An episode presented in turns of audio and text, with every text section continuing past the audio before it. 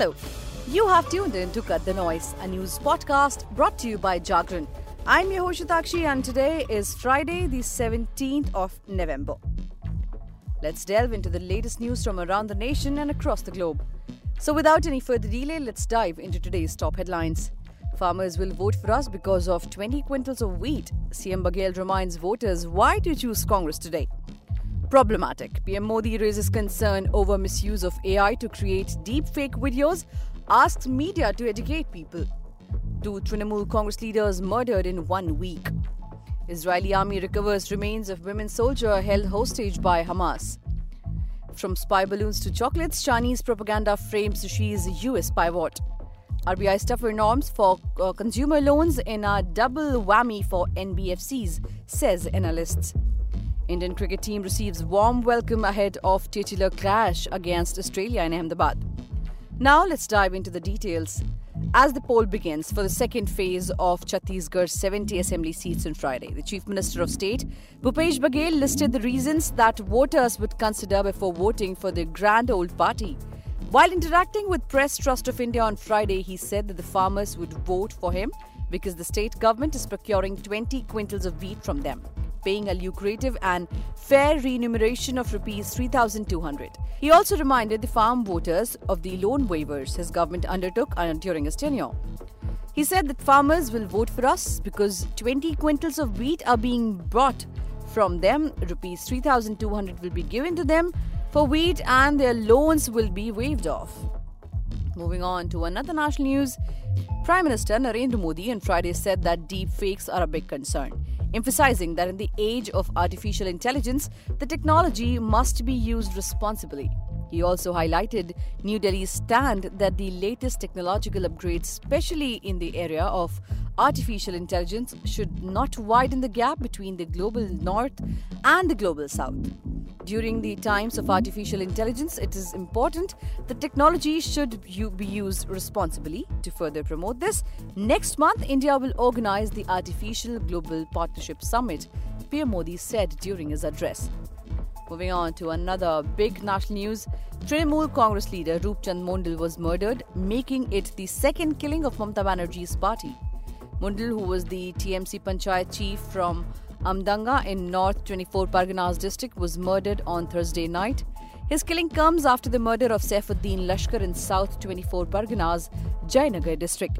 The sequence of the events leading to Mondal's death on Thursday night seems to be somewhat similar to the massacre and the carnage at Jayanagar. Following Lashkar's murder, parts of Jayanagar turned into virtual battlefields, which also led to at least 12 houses being set on fire by violent mob, which included supporters of the slain party leader. According to reports, Mondal and his associates were attacked on Thursday night by a group of motorcycles borne miscreants with crude bombs. Moving on to the international section. Israel's army said Friday it had recovered the remains of a women soldier held hostage by Hamas operatives whose death the military had announced earlier in the week. The body of the soldier Noa Marciano has been extracted by fellow troops from a structure adjacent to Al Shifa Hospital in the Gaza Strip, an army statement said, after confirming earlier in the week the death of Marciano, who is aged 19, who Hamas operatives said had been killed in an Israeli bombardment. Moving on to another international news, what a difference eight months makes. In March, shortly after the US shot down a suspected Chinese surveillance balloon, President Xi Jinping blamed it for challenges faced by China's economy, complaining of all round containment. Then on Wednesday, US and Xi agreed to open a presidential hotline, resume military to military communications, and work to curb fentanyl production, showing tangible progress in their first face to face talks in a year at a summit in California. While key issues like US sanctions and chip exports remain unresolved, Chinese state media is now striking a different tone, focusing on Xi's smile during past trips to Iowa, fireside chats with its residents, and sharing chocolates with Biden. Moving on to the business section, the Reserve Bank of India raising credit risk weights on unsecured lending is a double whammy for non banking financial companies as it increases capital charges and borrowing expenses, according to analysts. NBFCs will face higher capital requirements and their cost of funds is also likely to increase given the higher capital charge borne by the banks, the analyst noted in the report. A higher risk weight implies a higher capital charge against such loans, making them more expensive for lenders to extend. On Thursday, the RBI said that consumer credit by banks and NBFCs will attract a credit risk weight of 125% compared to 100% earlier. Moving on to the sports section, the red hot team India, led by Rohit Sharma, arrived in Ahmedabad ahead of the highly anticipated World Cup final against Australia. The team's impressive all round performance secured their spot in the final, defeating New Zealand by 70 runs in a thrilling semi final clash. Key players such as Virat Kohli, Mohammad Shami, Rohit Sharma, and Ravindra Jadeja were also seen arriving in Ahmedabad.